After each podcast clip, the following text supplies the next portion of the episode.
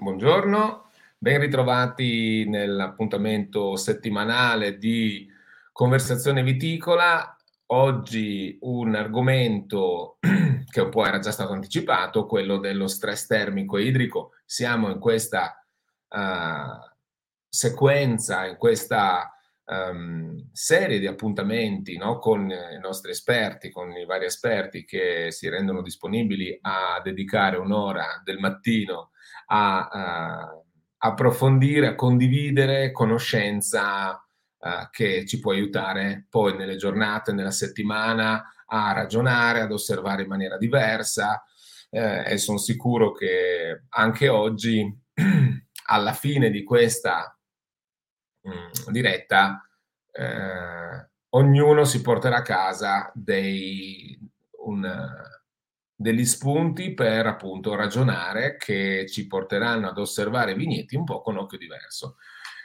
Questo è anche appunto è un, un obiettivo importante, anzi è, la, è quello che, a cui ci tengo, creare una consapevolezza che possiamo ognuno fare un qualcosa per migliorare la propria qualità partendo dall'osservazione. Eh, questo tra l'altro è quello che è successo anche la scorsa settimana dopo la diretta con Aaron Fight che ha suscitato molte discussioni, anch'io, le persone con cui ho incontrato ha, abbiamo spesso riparlato di questo, quindi ecco perché questo è un po' quello che succede. Allora, eh, gli stress eh, termici e idrici. Questa è un altro... So, affronteremo altri aspetti legati appunto a questi momenti in cui la vite si trova ad affrontare. Tra l'altro affronteremo anche cosa succede dopo uno stress termico, cioè quindi durante e dopo lo stress termico, come la vite può riprendersi, come eh, si eh, riadatta a una situazione no? dopo essere stata messa nel forno, povera, eh, e, e come prosegue la sua maturazione questi sono elementi che ci permettono di conoscere e capire meglio il comportamento della vita. Conoscendolo possiamo poi pensare a delle soluzioni, magari anche oggi potranno venire fuori delle indicazioni di come agire, quindi appunto nella fase di cosa posso fare quindi per evitarlo, anche se quella parte è quella parte in cui eh, ognuno deve avendo gli elementi e dei suggerimenti, trovare il proprio adattamento. Ecco, quindi questo è un po' è, l'introduzione di oggi. E allora ringrazio di nuovo tutti per, per la ampia partecipazione di ogni mercoledì. Eh, devo dire che siamo sempre in più, siete sempre in più. E quindi dopo il, la sigla, ormai la chiamiamo la sigla di apertura, eh, eh, iniziamo e chiamo con me appunto gli ospiti di oggi, i ricercatori di oggi che, che già ringrazio per, anche per il materiale che hanno messo a disposizione che vediamo tra poco. Bene.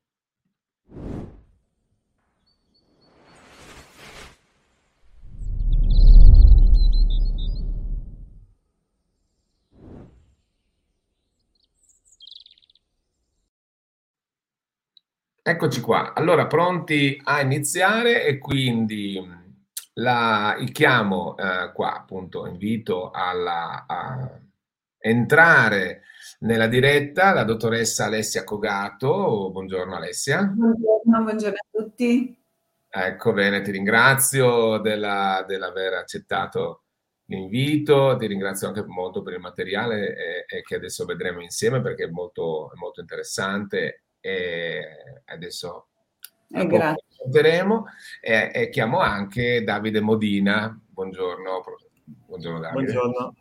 Il dottor Davide Modina, Università di Milano, e Alessia Cogato, Università di eh, Udine, e quindi due gruppi di lavoro. Davide, gruppo di lavoro, possiamo dire eh, Lucio Brancadoro e, e altri colleghi no, eh, che compongono in ogni università quelle unità che poi approfondiscono e, e che lavorano su, su, alcuni argomenti, su dei filoni di ricerca che permettono poi di avere dei risultati, delle esperienze, delle prove. Da, da, oggi Davide ci parlerà di alcune di queste. Stessa cosa per la dottoressa Cogato per Alessia dall'Università in, in, in, questo momento Università di Udine, no? quindi fai parte del team con anche Paolo Sivilotti e con altri eh, ricercatori e docenti dell'Università di Udine su temi che, che, sono vicini uno all'altro, tra l'altro tra di voi, quindi e, e questo anche fa parte della ricerca italiana.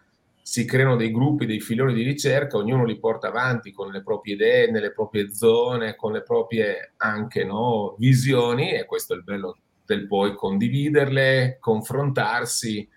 Eh, a me piace moltissimo, devo dire anche questo modo in cui no, poi c'è lo scambio tra gruppi di ricerca che c'è in continuo, no? Quindi, ecco, questo, bravi, complimenti per il lavoro che fate che è, è, è, è molto utile e nobile. Eh, allora, io direi abbiamo molte cose da, da, dire e abbiamo anche molto materiale da far vedere. Io inizierei subito con... Eh, abbiamo due presentazioni, quindi ci spostiamo un po' da, da una all'altra, ma all'inizio facciamo l'introduzione. No? Quindi prendo il tuo, Alessia, che hai appunto introdotto questo il tema di oggi, proprio lo stress idrico e termico del vigneto visto da remoto. Intanto ti chiedo cosa vuol dire visto da remoto. Beh, allora ehm, ho visto no, nella sigla quanto importanza diamo al monitoraggio nelle tue attività e nelle attività che facciamo un po' nei vari gruppi eh, di, di, lavoro di ricerca. Per cui eh, il eh, monitorare il rilievo da remoto è un'alternativa a quelli che sono i rilievi di campo. Um, normalmente fatti, che può essere un, un'alternativa assolutamente eh, diversa, quindi fare solo rilievo da remoto o molto più spesso può essere un supporto a quello che è il rilievo di campo.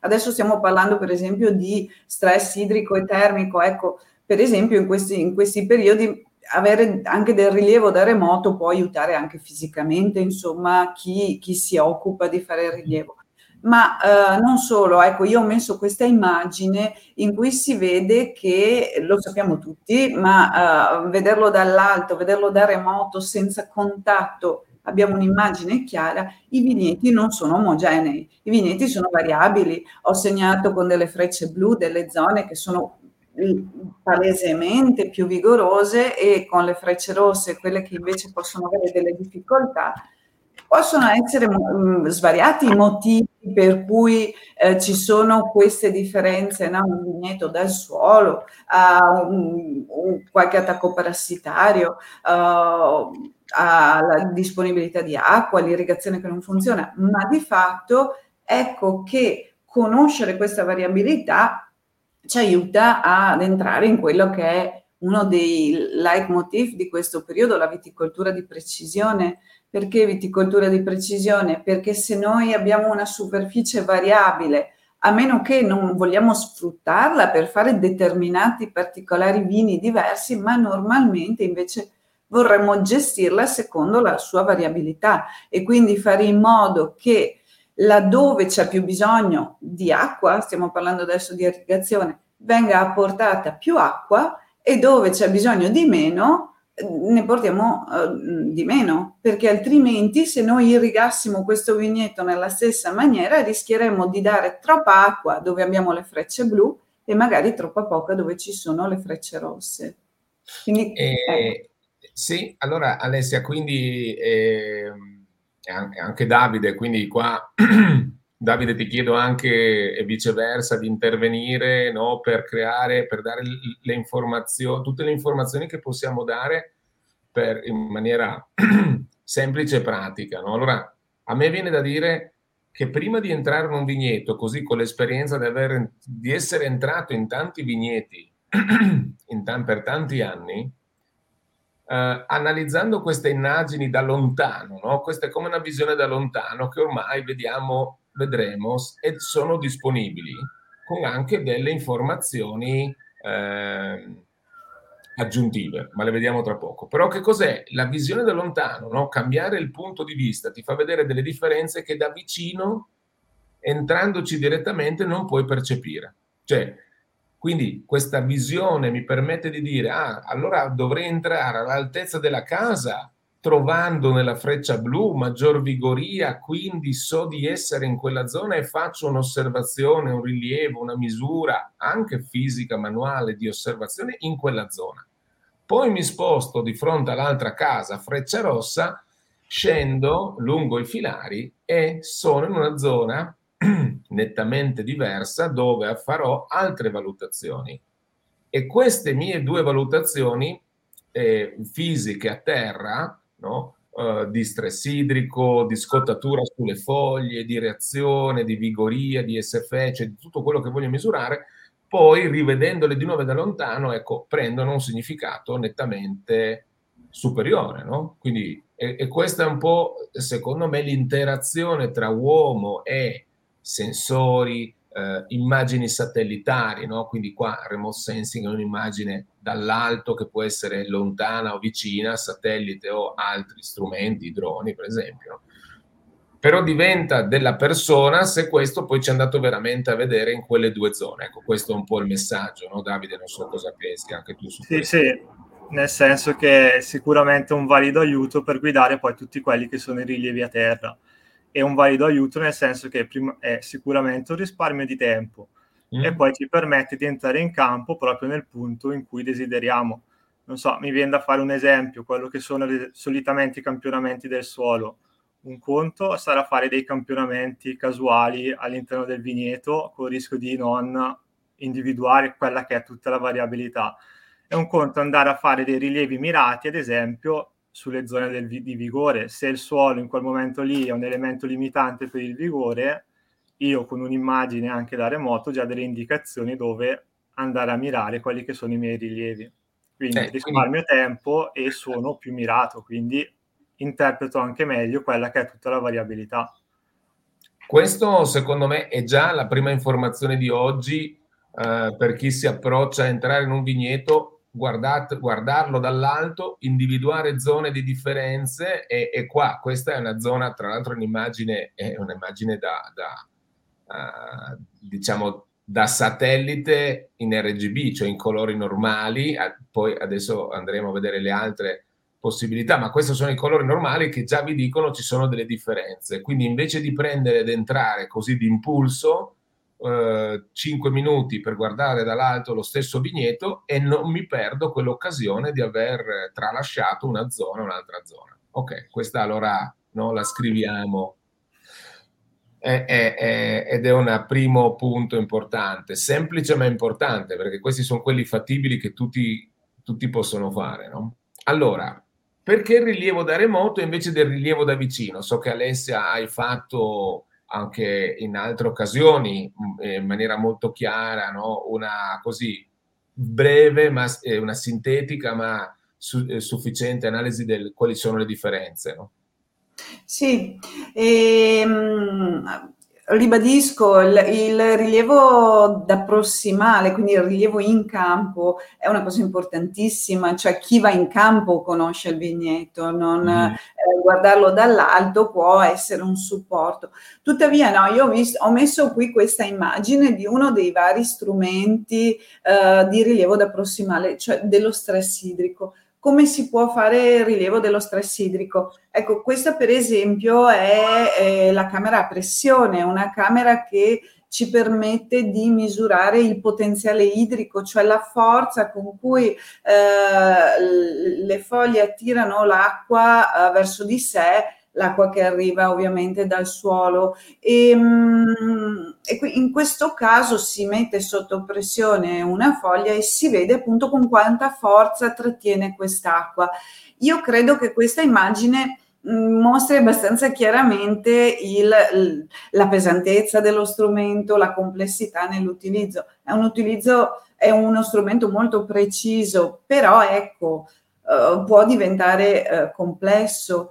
Cos'altro si può fare per misurare lo stato idrico? Ci sono le classiche ehm, metodologie che vanno a misurare proprio l'evaporazione del vigneto anche su dati eh, tabellari che possono essere recuperati, ma in questo caso bisogna ehm, fare una stima che è più virtuale che reale. Poi ci sono mm-hmm. altri strumenti altri strumenti uh, per la misura degli scambi gassosi, per esempio, misur- uno, degli strumenti che misurano gli scambi fra CO2 e acqua uh, tra le foglie e l'ambiente, molto precisi ma altrettanto pesanti e decisamente complessi anche nella letteratura.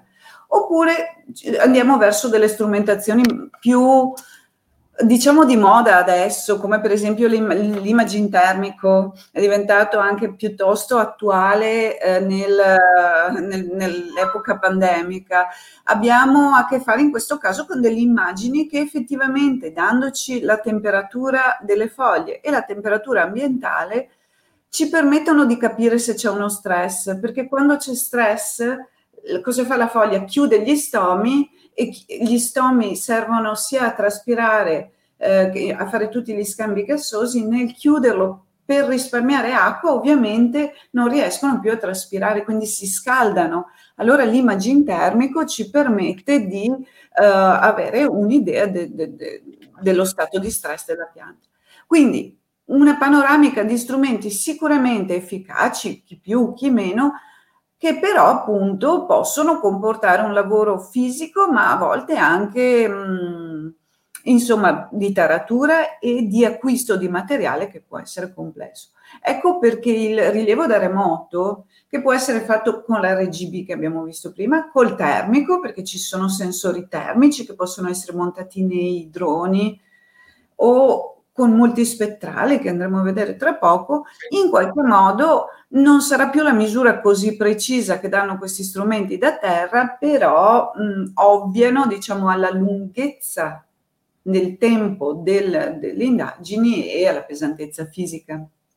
Allora, io qua la scorsa settimana abbiamo fatto una bella distinzione chiara tra le varietà isoidriche e anisoidriche, imparando che alcune, quindi, e, e, anzi sono like isoidriche e like anisoidriche, cioè sono del tipo 1 del tipo, perché non sono completamente così. Mi ricordo bene questa cosa di Aaron che ha fissato, no?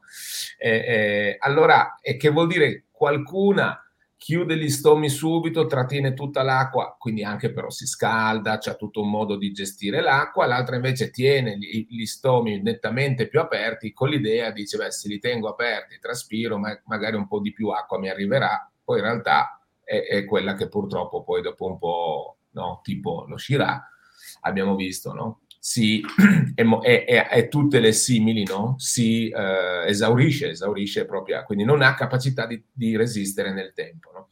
Allora Alessia, anche Davide, no? io direi che sempre dal premetterci dalla parte di tutti i viticoltori, vignaioli, vignaiole che ascoltano e che e oggi stesso andranno in vigneto e vorranno osservare direttamente i propri eh, le proprie viti per capire che livello di stress idrico, di deficit idrico hanno, e io direi che appunto possono anche iniziare, no, se siete d'accordo, dalla valutazione degli apici, che è un qualcosa di soggettivo, ma che è, ha un legame con lo stato idrico. Quindi magari standardizzando e guardando 40 50 apici lungo un filare, magari prima di entrare mi scelgo la zona con diversità no? dall'alto per capire se sto guardando le zone vigorose o nelle zone magre, che vuol dire anche stress idrico. Faccio una valutazione anche degli apici e ho una prima misura, non così precisa, indicativa. Poi a questo punto, aiutatemi, posso fare uno step successivo eh, per capire una misura un po' più no, diciamo esatta. Qua la camera pressione che misurerebbe in maniera molto, cioè con una buona attendibilità, però l'attrezzatura costa, la fatica, devo fare misure ripetute.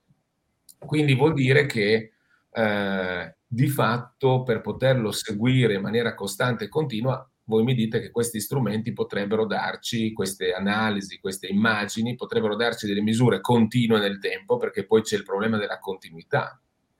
Perché avere una fotografia di oggi ma poi per dieci giorni non ne ho più niente o non ho i dieci giorni precedenti, purtroppo mi perdo gr- gran parte dell'informazione, giusto? Cioè è l'andamento che fa un po' le differenze e anche i momenti in cui avviene lo stress idrico. Questo poi, ecco, è, è una cosa che ci ritorniamo, no? Cioè cosa vuol dire avere un deficit idrico in un certo momento della stagione o in un altro momento della stagione.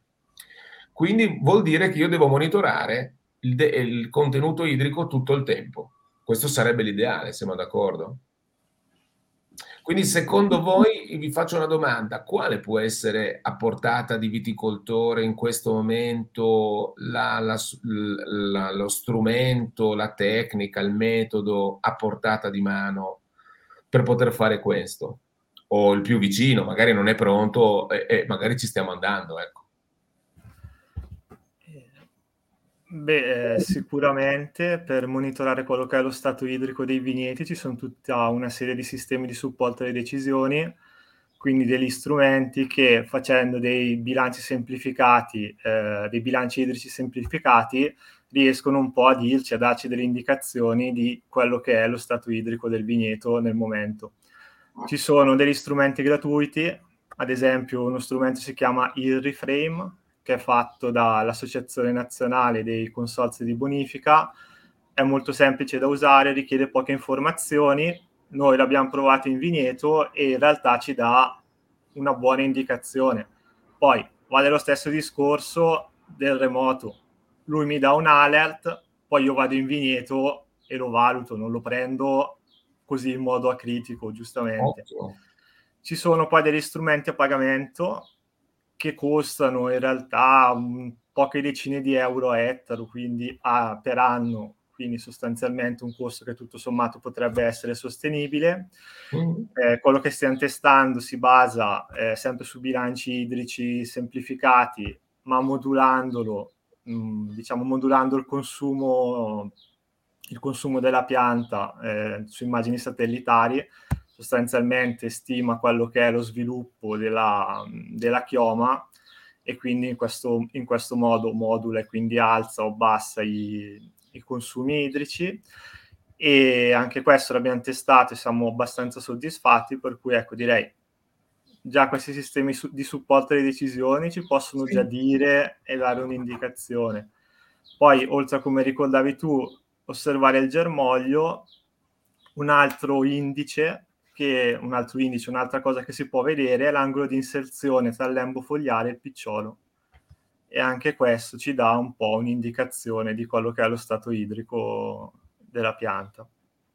E Alessia, allora io ritornerei sulla, sulla, sulla... Ah, scusa, Giovanni, sì. un'ultima cosa, visto che ci chiedevi anche quello che potrà essere pronto in futuro, sì. C'è un progetto che stiamo portando avanti, un progetto europeo, Università di Milano più altri vari partner, eh, del, altri pa- partner europei che si chiama iGrape, che ha lo scopo di fare dei sensori, dei sensori da applicare alla foglia dal costo di pochi euro che possono dare una, un'indicazione dello stato idrico.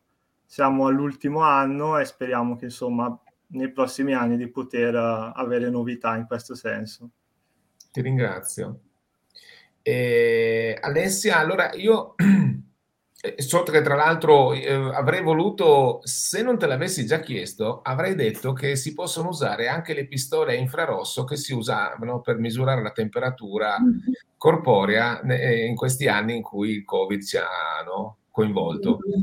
Quindi siamo tutti abituati a misurare la temperatura corporea. Quindi io pensavo, beh, con la, con la pistola a infrarossi posso misurare anche le temperature delle foglie e dei grappoli per capire stress termici, appunto, che, a, a, che punto è la vite, come sta la vite, no? Però mi hai detto già che la, la, la sua calibrazione, diciamo, è, è, è, poco correlata, cioè la sua lettura ha, um, non è così precisa, no? Cioè ha bisogno di tante, tante ripetizioni di lettura.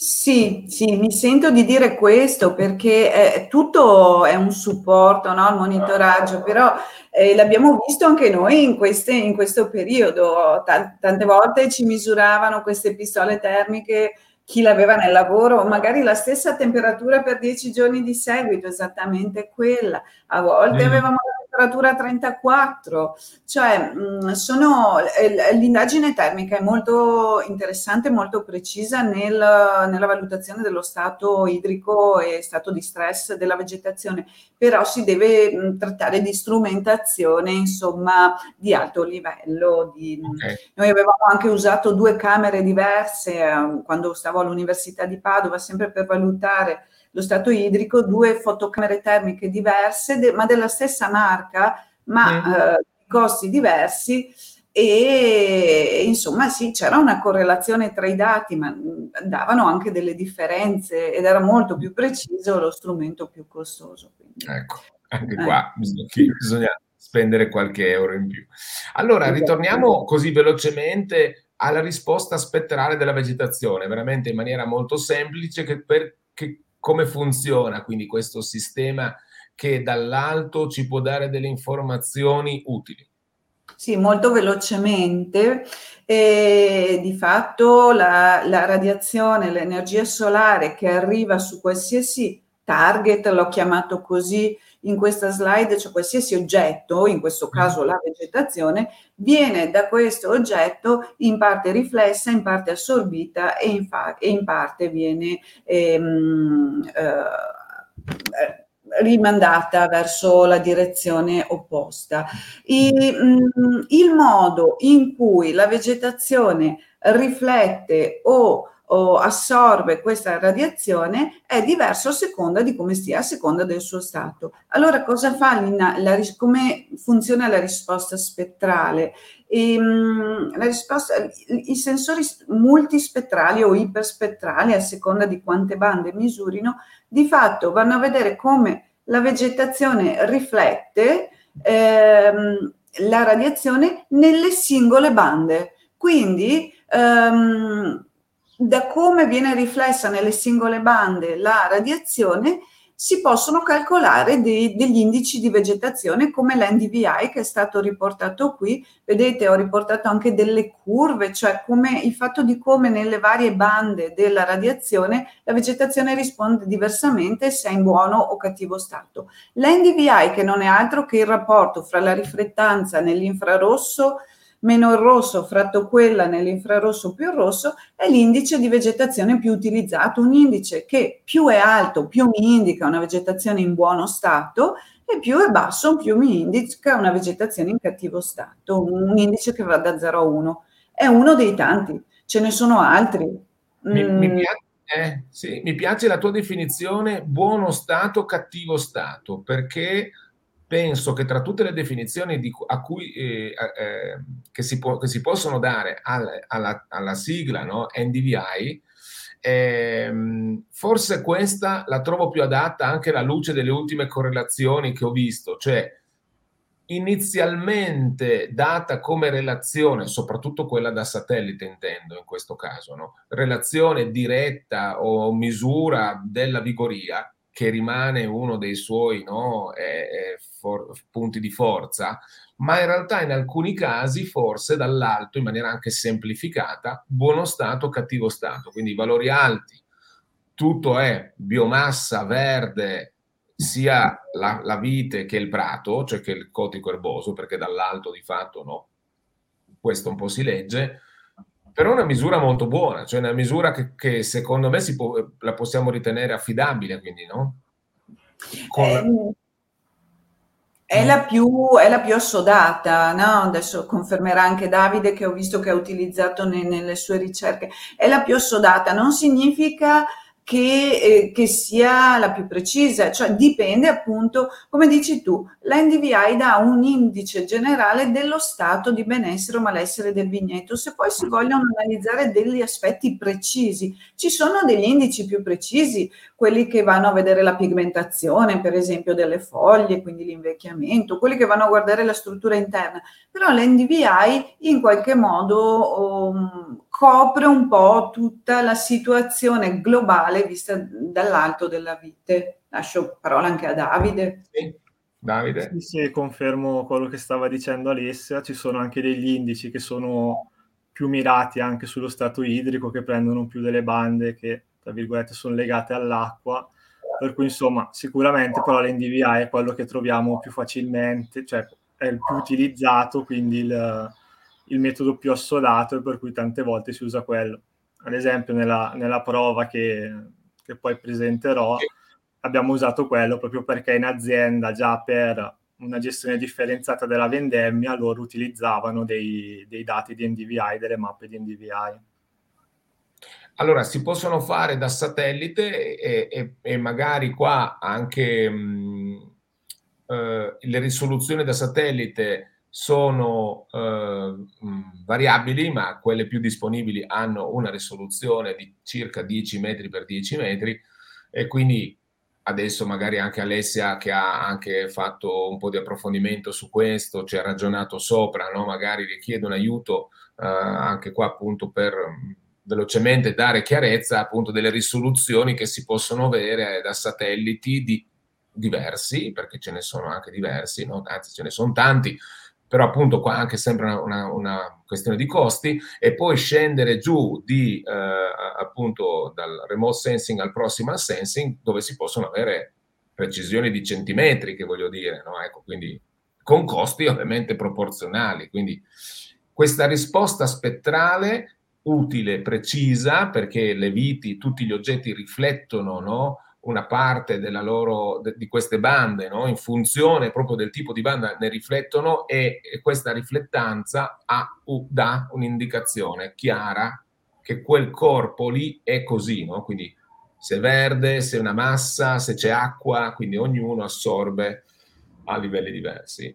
Alessia, sì, c'è un altro aspetto che secondo me è il più interessante ed è che molto frequentemente eh, la riflettanza mh, mm, permette di vedere qualcosa prima che sia visibile ad occhio nudo. Ecco ah. perché tutti i rilievi di, da terra, lo, eh, lo, stato degli apici, cioè ma chi, quale viticoltore non usa quel metodo ed è il più immediato? Però appunto quando lo, l'apice è eh, in, in, dimostra stress vuol dire che è già in stress uh, lampante, no? Invece mm. l'immagine multispettrale riesce a vedere con un leggero anticipo, cioè lo, prima che lo stress sia manifesto, eh, ci sono dei meccanismi interni alla foglia, ecco oh, lo scopo del multispettrale è proprio questo, quello di andare a vedere prima della manifestazione dei sintomi. E eh, arrivando... Sì. Prego. No, no, volevo dirti, volevo portarti appunto a che cosa quindi avevi visto come esperienza personale, così appunto nello stress termico in un altro ambiente, ma che così ci colleghiamo a degli aspetti mm, no, pratici certo. eh, di utilizzo, quindi perché io già mi sto chiedendo, ma mi interessa bella questa cosa, quindi come potrei utilizzarla? No? Ecco.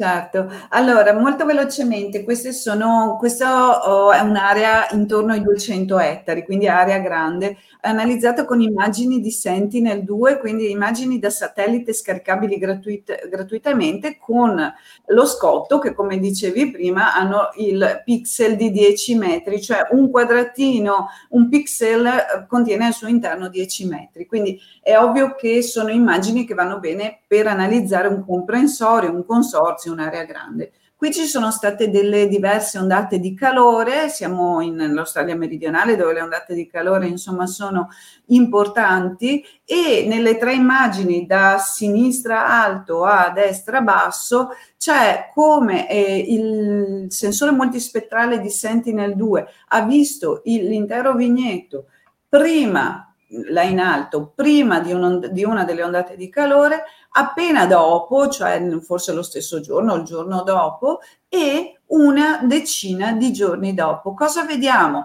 Questa è una mappa in cui la maggior colorazione verde indica buono stato, quella rossa, in questo caso c'erano anche dei barbatellai ma in, o delle case, ma diciamo quella gialla indica cattivo stato. Cosa vediamo? Che da prima a dopo l'ondata di calore il sensore è riuscito a cogliere che c'è stato un peggioramento dello stato della situazione della vegetazione che poi nel corso di dieci giorni non solo ha recuperato, ma andando avanti anche la vegetazione la, la, la, stagione vegetativa ha superato lo stato iniziale. Quindi in questo caso abbiamo una immagine immediata di che cosa ha comportato per la vegetazione su una grande area lo stress termico. E, ehm, questo caso, ecco qua, secondo me potrebbe essere molto interessante perché ogni, um, ogni tanto si pensa che dobbiamo sempre fare tutto da soli, no? un po' per vari motivi che adesso non voglio stare qua a sindacare, ma, ehm, ma in realtà questo potrebbe essere invece un servizio che potrebbe essere appunto quello dei comprensori, no? dei consorzi. Eh, di fatto un areale ha delle similitudini e di, e di, solito gli è stato dato un nome, una DOC, una DOP, una DOCG, no? quindi potrebbero essere, dico lì, no? così informazioni che arrivano dalla collettività di produttori, magari possono anche consorziarsi in altro modo, no? può essere la regione che, che, eh, che dà questa visione e, ehm, cioè, ci dà questa informazione. Io ti chiedo, ma questa è una fotografia in alcuni momenti, se avessi avuto l'andamento, avrei avuto delle informazioni ulteriori, cioè mi avrebbe aiutato magari a resistere o a, cioè, perché eh, non so, ci sono delle soglie, per esempio, sullo stress termico, Alessia.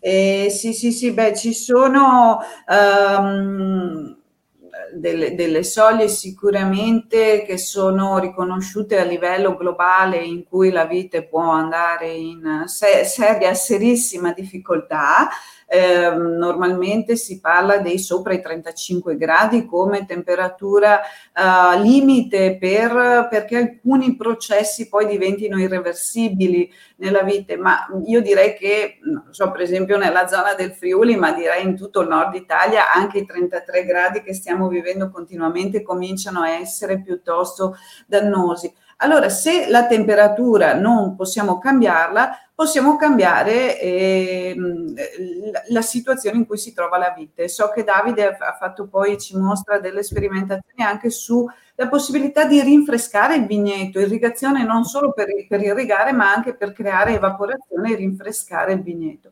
Allora sì, se noi riusciamo a, ad avere un monitoraggio che contemporaneamente guardi l'andamento della, uh, de, dei dati climatici e eh, lo stato in cui si mostra la vegetazione, una, un monitoraggio quotidiano, direi, o comunque insomma con una certa frequenza, possiamo agire per tempo. Torniamo al discorso di agire prima che eh, lo stress sia così manifesto.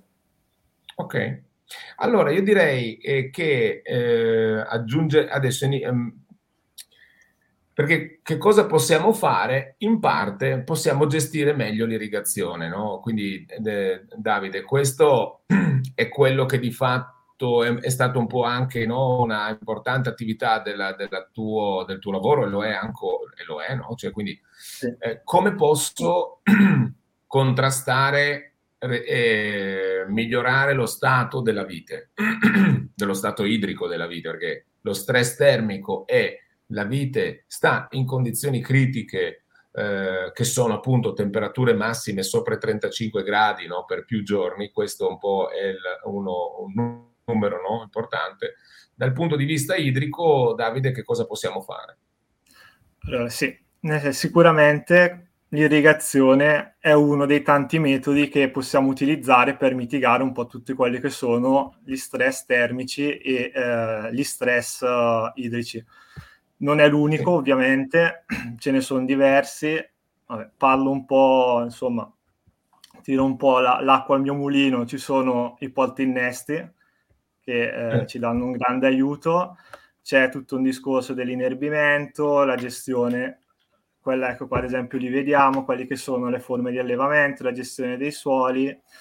Insomma, ci sono tante tecniche, sicuramente l'irrigazione è quella che un po' guarda un po' più in là nel tempo, quindi un po' più adatta per rispondere a delle situazioni a lungo termine e per rispondere in modo efficace a delle situazioni di stress alto. Non dimentichiamoci che è molto probabile che più andremo avanti e più questi fenomeni diverranno frequenti e si parlerà di siccità anche in areali di cui fino a pochi decenni fa non se n'era mai parlato. Tuttavia il grosso problema è quello che hai detto No, scusa, volevo giusto rimarcare il fatto dell'importanza eh, della, eh, dell'importanza dei diversi fattori, no? Che eh, è vero, oggi approfondiamo uno, ma non dimentichiamoci che il risultato migliore sarà quando un'azienda, un viticoltore è capace di intervenire su tutti.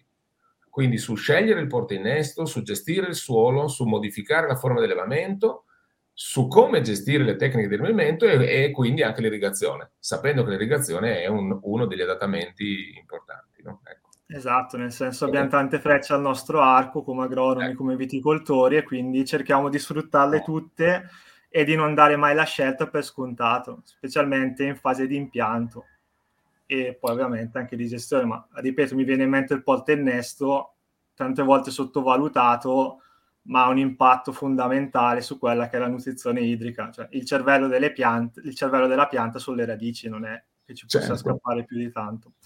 Però, tornando un po' a quello che è il discorso dell'irrigazione, ovviamente abbiamo, pro- abbiamo diversi problemi. Sicuramente la risorsa acqua è limitata, ne abbiamo sentito parlare, è un tema molto attuale, quindi ce n'è poca, quella poca che c'è è contesa e quindi va sfruttata al meglio poi abbiamo un po' tutti dei discorsi legati all'irrigazione, per cui eh, dobbiamo rispettare dei disciplinari di produzione assolutamente, ricordandoci però che l'irrigazione di soccorso è sempre permessa in quanto non è più considerata una pratica di forzatura. Okay. Poi, che cosa sia l'irrigazione di soccorso, qua è un tema aperto perché in realtà non ci sono delle definizioni univoche e quindi è un po' tutto interpretabile. Qua metto già una domanda, scusa eh, se ti interrompo, che magari poi pian piano se riusciamo a dare una risposta o se ce lo lasciamo come punto di lavoro per futuro. Eh, c'è chi sostiene che facendo l'irrigazione di soccorso le radici tendono a essere più superficiali, se non irrighiamo le radici sono più profonde. Ah, la, la, la, dico e basta, poi non, la risposta la, vediamo se alla fine esiste, ma so già che... Vabbè, vai. Scusa. E, e, poi ovviamente questa irrigazione va gestita correttamente, quindi arriviamo al punto critico di dover individuare delle soglie di intervento. Mm-hmm. Soglie di intervento che peraltro non possono essere rese uniformi per qualsiasi modello vitivinicolo, nel senso che andranno un po' modulate a seconda di quello che è il mio obiettivo enologico e a seconda di qual è la fase fenologica, come accennavamo prima, nelle diverse, varie, nelle diverse fasi fenologiche la vite si avvantaggia o meno di stress idrici più o meno elevati. Ecco, qua è, è, bravo. Allora, so che forse ce n'è anche un altro momento, eh, dimmelo casomai, però il momento in cui avviene lo stress idrico e anche il livello di deficit idrico non, non è per niente indifferente, anzi modifica in maniera qualche volta definitiva il risultato. Assolutamente, noi adesso Mari poi lo presentiamo, abbiamo visto che mh, stress nel periodo che va da post allegagione in vaiatura sostanzialmente vanno poi a modificare in modo sostanziale quelle che sono le, quelli che sono poi i parametri della maturazione tecnologica e quindi uh-huh. la qualità dei mosti. Sì.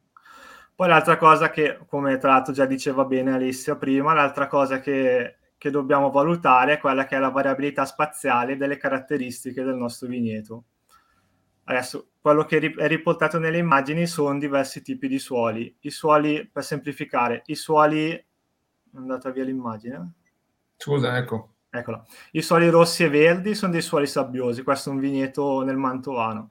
I mm. suoli viola e blu sono dei suoli argillosi. Questo qua è un vigneto di un ettaro, quindi piccolo appezzamento, grande variabilità. Se noi qua facciamo un discorso di irrigazione uniforme, va da sé che molto probabilmente i suoli sabbiosi saranno sottoirrigati e i suoli argillosi saranno sovrairrigati, quindi in realtà facendo, dando quello che è una, così, un, un apporto irriguo basato sulla media del vigneto, io in realtà non sto facendo il bene né di una parte eh, né dell'altra. Per cui la, la variabilità spaziale è sicuramente da tenere in conto. Quindi alla luce di tutto questo il nostro obiettivo è quello di ottimizzare un po' quello che sono gli input e qua ci viene un po' incontro quella che è la viticoltura di precisione che è un po' riassunta nel claim, nello slogan, fare la cosa giusta al posto giusto e nel momento giusto. abbiamo fatto, alla luce di questo, abbiamo fatto una prova recentemente in Chianti sulle, su provare ad esplorare la variabilità attraverso l'indice NDVI. Quindi, Questa è l'area di studio, quindi appunto uh, una tenuta del Chianti, del Chianti classico, quelle col gallo nero, ma insomma, ecco, indifferentemente adesso dalla, dall'azienda, poi se vuoi dirlo, voglio dire, è una... Eh, Possiamo... Sì. sì, sì, l'azienda, vabbè, giusto per fare nomi, è Ruffino. Ok, bene. Eh, stiamo parlando di zone che anticlassiche, come dicevi tu, alla luce proprio di quelle che sono state le ultime annate siccitose, difficoltà di portare un'uva con delle maturazioni consone per fare vini di grande qualità, ovviamente non in tutti i vigneti, ma in alcune zone, ha deciso di fare su 20 ettari, di fare un'irrigazione a goccia. Mm-hmm. Però ha detto, già che faccio l'impianto, non lo faccio, tra virgolette, a caso in modo uniforme, ma vado un po' ad assecondare quella che è la variabilità del mio vigne- dei miei vigneti in modo da uniformare avere delle produzioni più omogenee. Quindi come potete vedere i vigneti cambiano per diversi fattori, altitudini diverse, quindi un fattore alto, ba- parte alta del vigneto più stressata, parte bassa del vigneto meno stressata, dei fattori di dipendenza e dei suoli diversi tutti questi fattori in realtà poi sono riassunti da un unico indice, che è l'NDVI, perché poiché tutti questi fattori influenzano lo sviluppo vegetativo, l'NDVI me li riassume e mi dà un'indicazione di quelle che sono le variabilità all'interno del mio vigneto.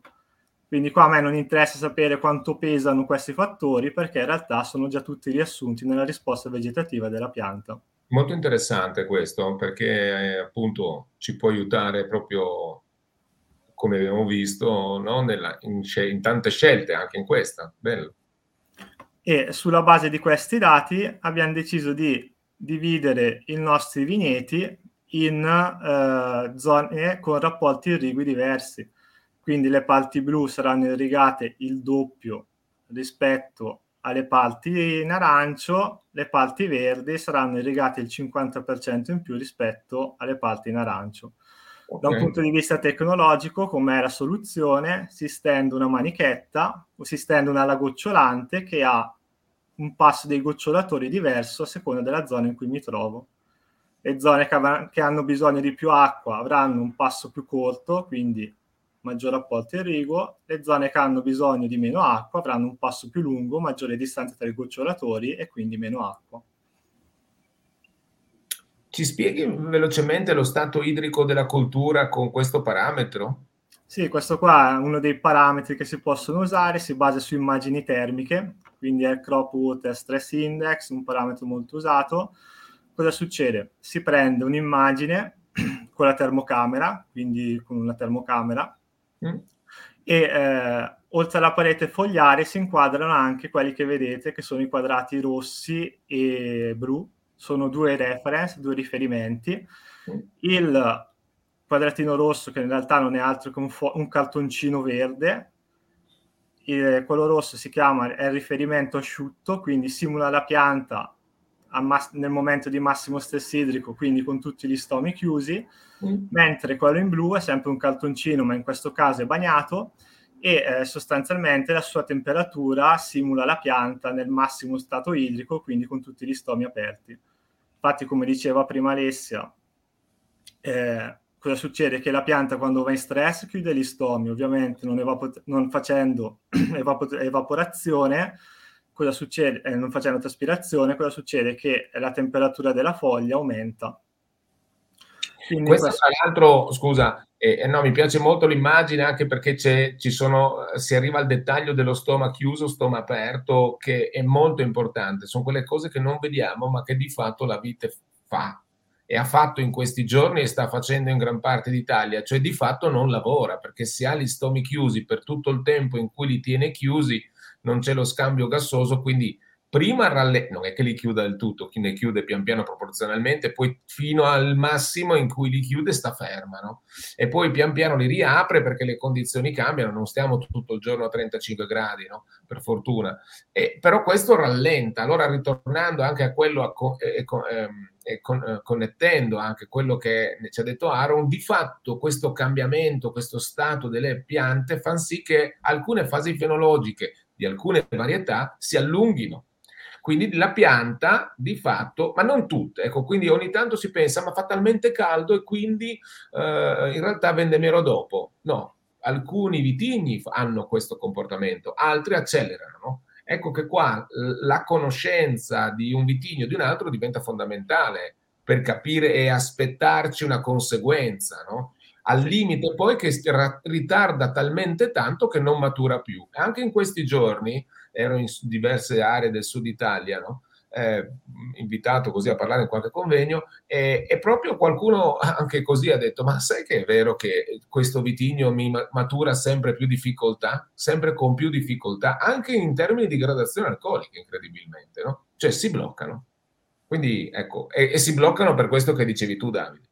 Sì, tra l'altro, giusto per così fare il quadro, proprio la varietà isoidrica e anisoidriche sono un po' il tema del mio dottorato, nel senso che quello Beh. che vogliamo vedere è se il porta innesto è in grado di cambiare poi qual è il comportamento del nesto, quindi della, della varietà.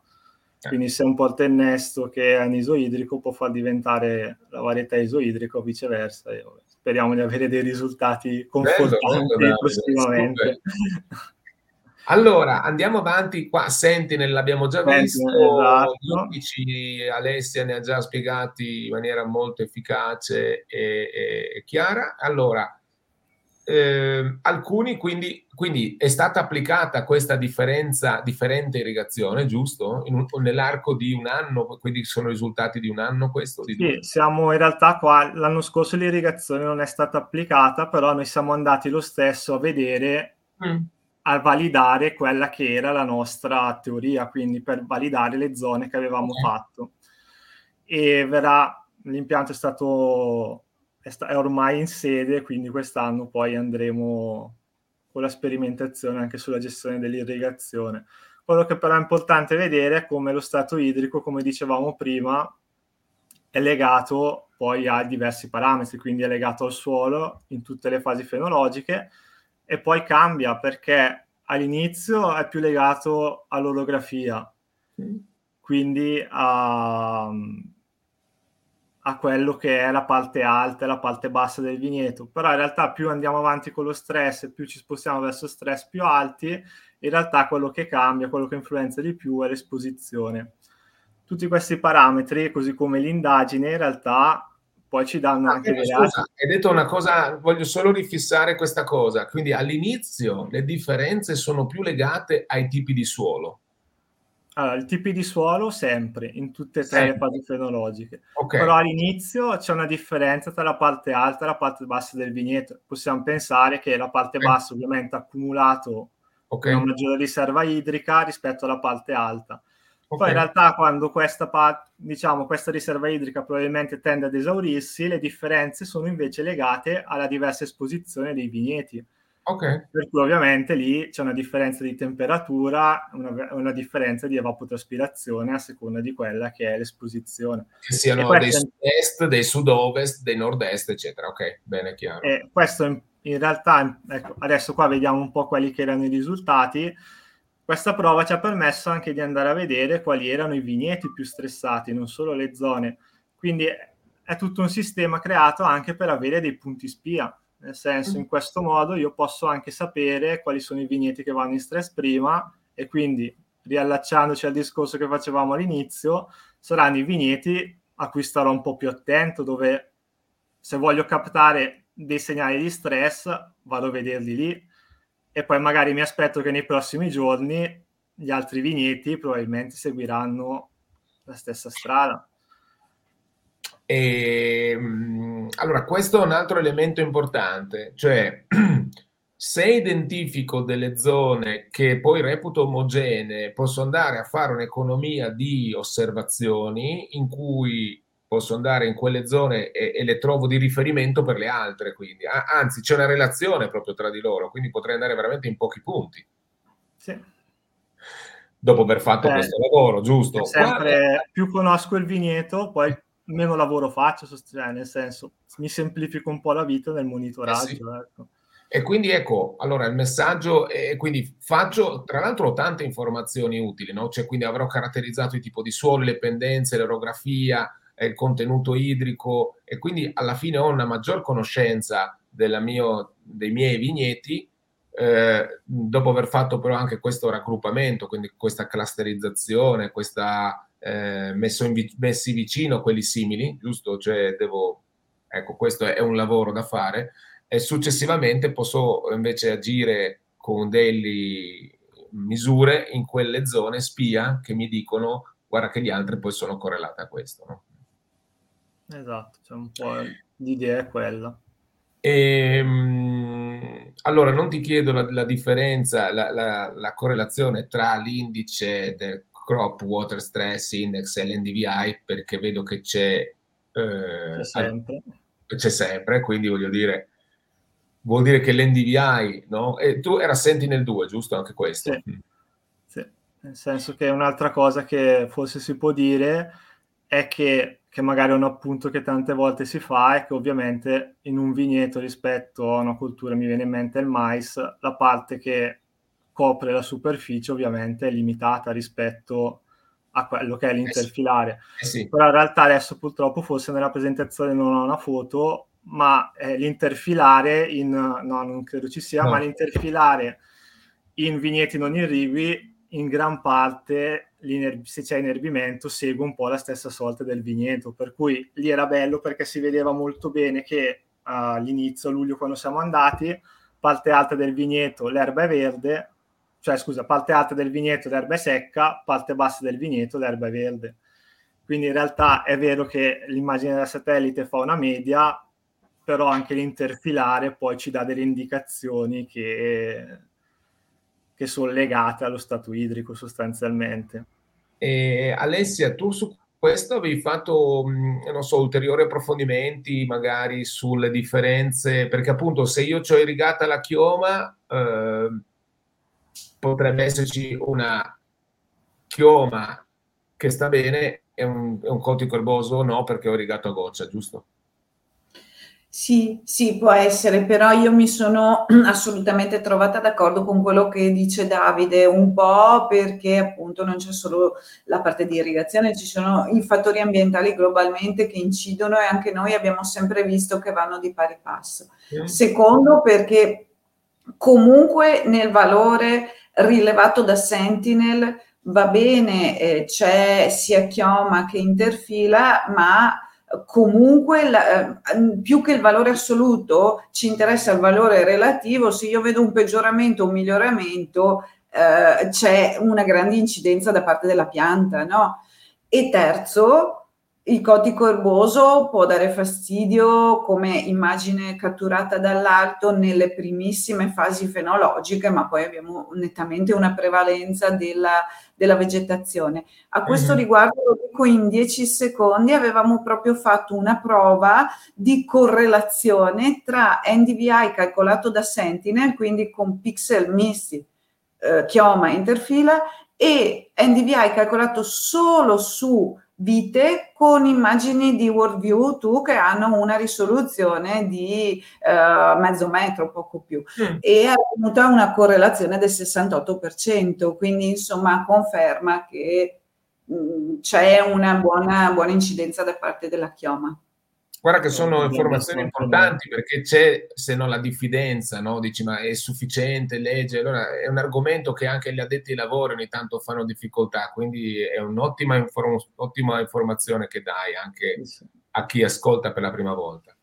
Sì, in realtà appunto una critica che viene molto spesso ci viene fatta e appunto come ha, ha spiegato in modo molto chiaro Alessio, poi in realtà non è così.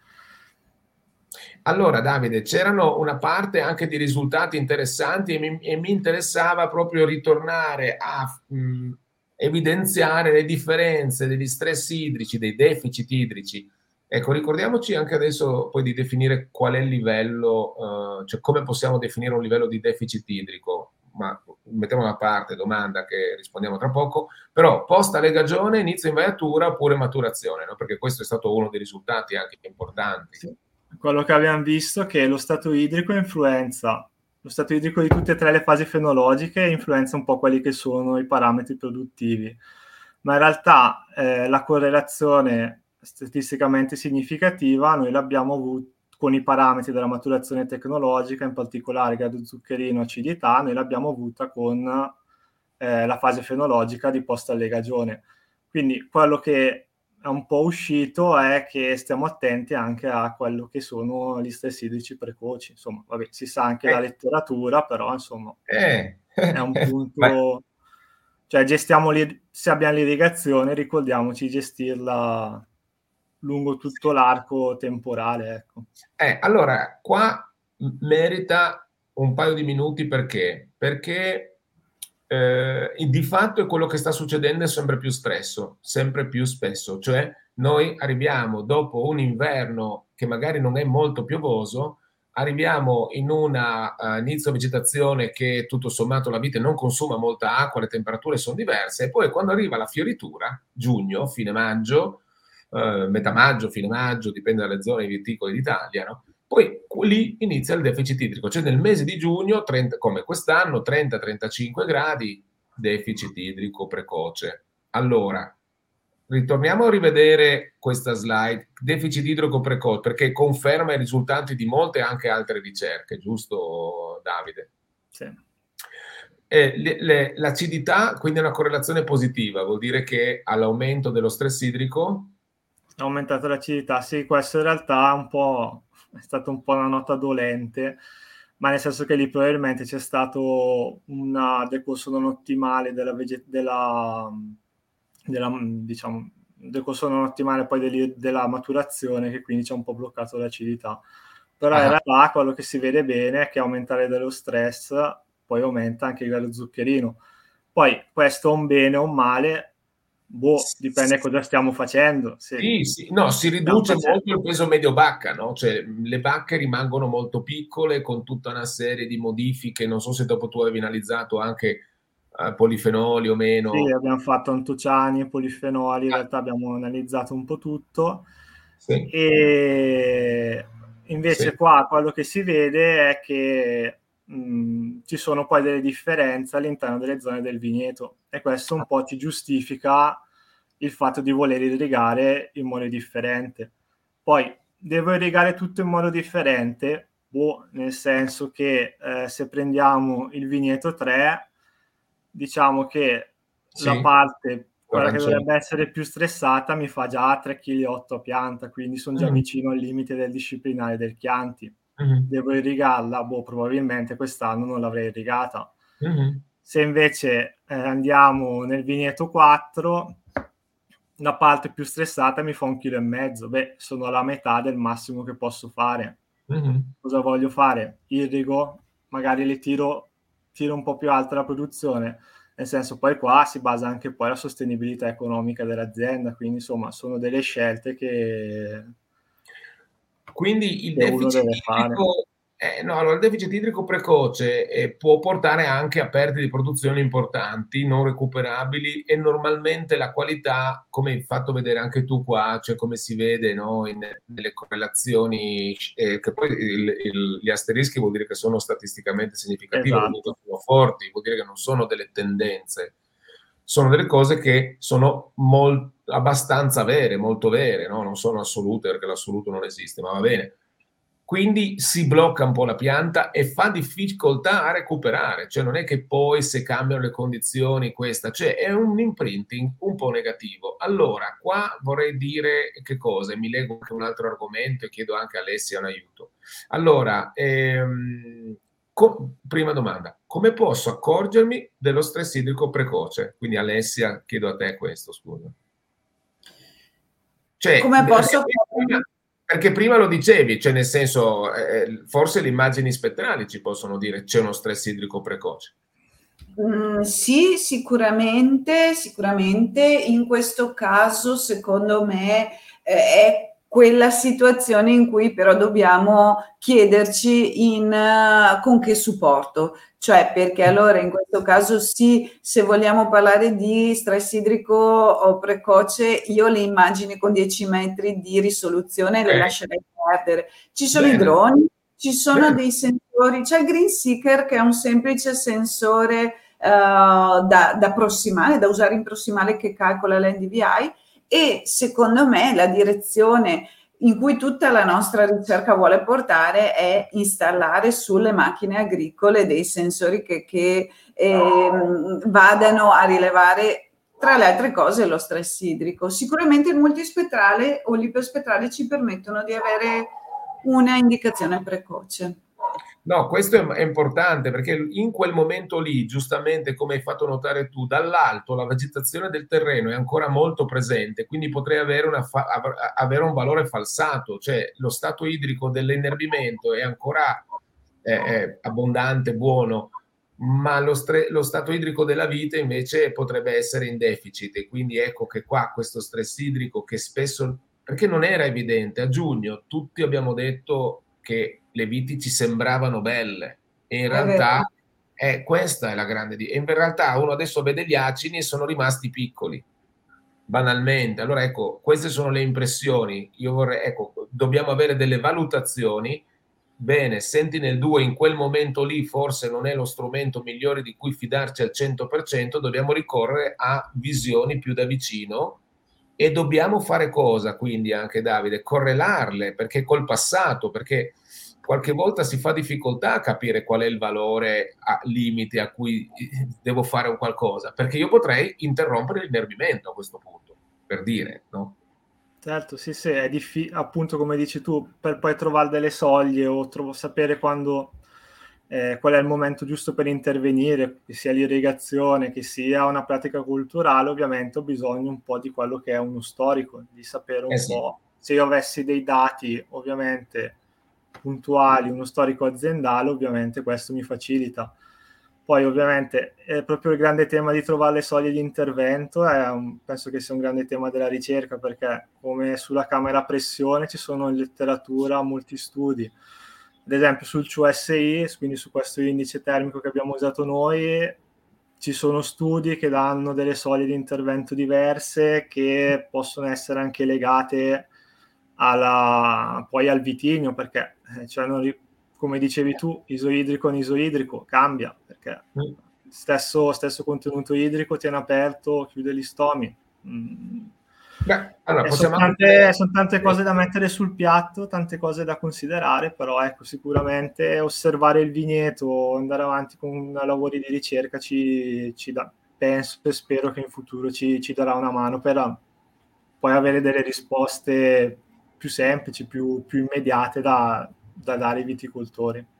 Guarda, una risposta immediata, forse no, perché alla fine le risposte non è necessario, qualche volta è anche sufficiente dare delle, eh, delle, dei suggerimenti, dei punti su cui riflettere, aprire, aprire no? cioè eh, creare quella appunto che ho detto prima, consapevolezza che così, ehm, cioè che questo succede nel vigneto quando ci sono queste condizioni poi uno se ne rende conto, dice sì è vero è successo anche da me, quindi pian piano cerca una soluzione. Quindi la prima cosa è aprire gli occhi e vederle, no? come sempre. Eh, volevo chiudere eh, con un tuo appunto, un, un, minuto tuo e uno di Alessia e, e, e, il tuo appunto su questo lavoro, giusto brevemente, molto interessante che ci apre poi per un prossimo appuntamento, quello del eh, questo progetto che eh, state facendo nelle Marche sulle relazioni con, lo, con eh, le diverse specie erbacee. Esatto, allora, vabbè, mm, siamo nella zona, per chi la conosce, della diocesi di Affida, quindi una zona che è tendenzialmente siccitosa e che ha un grande problema di erosione del suolo. Quindi eh, lo scopo del progetto era poi trovare un inerbimento che potesse conciliare queste due esigenze, quindi preservare il suolo dall'erosione da una parte e dall'altra ovviamente che non andasse troppo ad influire sullo stato idrico dei vigneti. Quello che viene fatto solitamente come standard aziendale lì è l'inerbimento, fi- l'inerbimento spontaneo file alterne cosa succede? Come vedete nel grafico, la maggior parte delle specie dell'inerbimento spontaneo sono avena e caldo e eh, sono delle specie molto vigorose e che continuano il loro ciclo anche con l'avanzare della fenologia, per cui quello che noi abbiamo visto è che con l'inerbimento spontaneo in realtà le piante sono più stressate. E eh, quello che abbiamo voluto vedere era invece se con un inerbimento artificiale queste cose andavano a cambiare. Abbiamo provato due sostanzialmente due specie, l'olium multiflora e l'olium perenne. E vabbè, quello che abbiamo visto è che c'è una maggiore attività biologica del suolo con l'inerbimento art- artificiale. Mm. Eh, questo ci è dato da un indice che è l'indice di respirazione del suolo. Ma l'altra cosa che abbiamo visto è che cambia anche poi lo stato idrico dei vigneti al cambiare della gestione dell'interfila. Per cui con lo spontaneo abbiamo in generale dei vigneti più, delle piante più stressate, mentre con quelli che sono gli inerbimenti artificiali, quindi con delle specie scelte appositamente, abbiamo dei, dei vigneti meno stressati.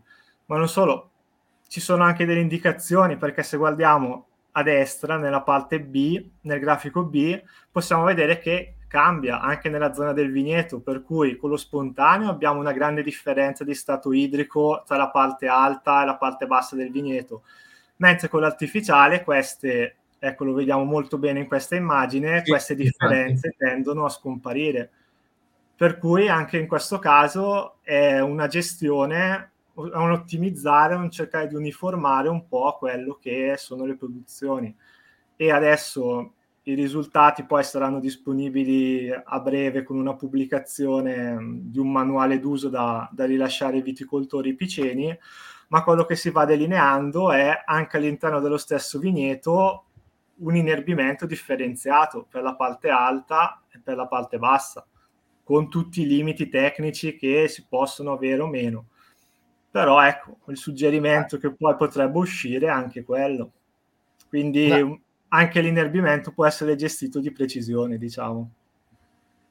Eh, guarda, è un grande suggerimento, una bella indicazione che appena me l'hai detto, ho detto guarda, dobbiamo trovare un minuto per parlarne cioè almeno per accennarla, anche per aprire appunto, per pensare che una delle soluzioni è anche quella di ripensare l'uso e le, tipo di eh, specie erbacee che stiamo seminando, che appunto da quello che ci hai detto hanno dei comportamenti molto diversi. Alessia, quindi se tu potessi dire l'uso di queste immagini da satellite in cui tu sei esperta e, e lo fai da molti anni cercando di trarre il maggior numero di informazioni pratiche, tu vedi un utilizzo da singolo viticoltore o da gruppo di viticoltori, da comprensorio? Assolutamente un utilizzo da comprensorio da, o da corporazioni di qualsiasi genere, al di là del fatto della risoluzione di cui abbiamo parlato prima, immagini immagini mh, mm, Sentinel con pixel di 10 metri sono applicabili sicuramente per avere un quadro di, uh, di grande portata, mentre su un vigneto, per esempio, più piccolo del mezzo ettaro, con mm. il fatto che magari c'è un disallineamento, beh, cominciamo ad avere magari pochi pixel e anche disallineati. Quindi questo è sicuramente un punto per cui è un utilizzo secondo me corporativo. L'altro è il, i tecnicismi che ci, sono, che ci sono dietro, perché eh, le immagini Uh, può essere più o meno facile acquisirle, cioè scaricarle o, a, o, in qualche modo ottenerle, però poi vanno analizzate, vanno interpretate e, mh, mm, e questo richiede no, una competenza che probabilmente facendo squadra può essere più, più forte. Infine c'è il discorso dei costi, perché nel momento in cui non si acquisiscano queste immagini gratuite, le immagini a più alta risoluzione sono comprabili in pacchetto. Cioè uno non può comprare un'immagine che riguarda il suo vigneto, ma si comprano delle immagini che hanno una superficie minima che, che, è anche abbastanza vasta per, per, alcuni provider, diciamo per mm. alcune piattaforme. Quindi sicuramente il gruppo, la corporazione, il consorzio ha anche la forza di acquisto. e, e, quindi, e, quindi, la proposta dovrebbe essere che ai, ai, a chi tutela il territorio e la produzione, perché qua di fatto sono tutte e due le cose, no? proprio territorio e produzione, dovrebbe, e quindi consorzi, eh, istituire delle nuove figure all'interno dei consorzi, degli specialisti che si occupino del, dell'uso e della distribuzione e dell'interpretazione di queste immagini che abbiamo sentito oggi ci danno belle, ottime informazioni, spesso in anticipo rispetto alla nostra percezione no, umana. Ce n'è tanto di questo materiale, i satelliti ce ne sono sempre di più, con sempre più alta risoluzione e ci permettono, senza nulla togliere a noi no, che andiamo nel vigneto, ci permettono di andare però nella... Scusate il computer si è scaldato, si è arrabbiato eh, eh, ci permettono di andare con maggior precisione no? all'interno del, di quello che è appunto il nostro ambito di lavoro e anche con una visione diversa, cioè sto entrando lì perché e so che sono in quella zona no? e quindi mi aspetto, cerco Niente, allora ci sono, ci, so, ci sono, oh, un po' di domande, abbastanza domande, ma gli argomenti meritavano di essere approfonditi. Poi eravate due bravissimi che avete fatto belle esperienze complementari, nel senso che stress idrico e stress termico di fatto è quello che avviene oggi, quindi mi piaceva parlarne insieme.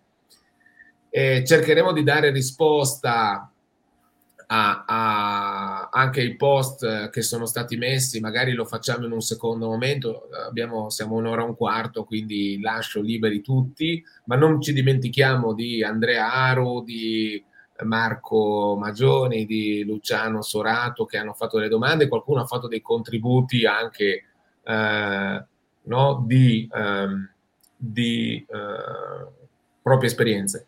Giuliano Preghenella, tra l'altro, ci stimolava, sì, ci sono tanti di questi strumenti, forse non li stiamo stru- sfruttando bene, dovremmo incentivarli all'utilizzare questo prezioso materiale e ha perfettamente ragione e quindi magari pian piano ognuno porta, dissemina no? la propria nel, nei proprie zone, contamina, quindi dai andiamo facciamo la nostra giornata di osservazioni o, e o contaminazioni e quindi ci, io vi ringrazio, vi ringrazio molto della, del lavoro che fate e anche del tempo e della bellissima, della chiara presentazione, questo si vede appunto eh, anche il fatto di conoscere bene l'argomento ovviamente, ma non avevo dubbi.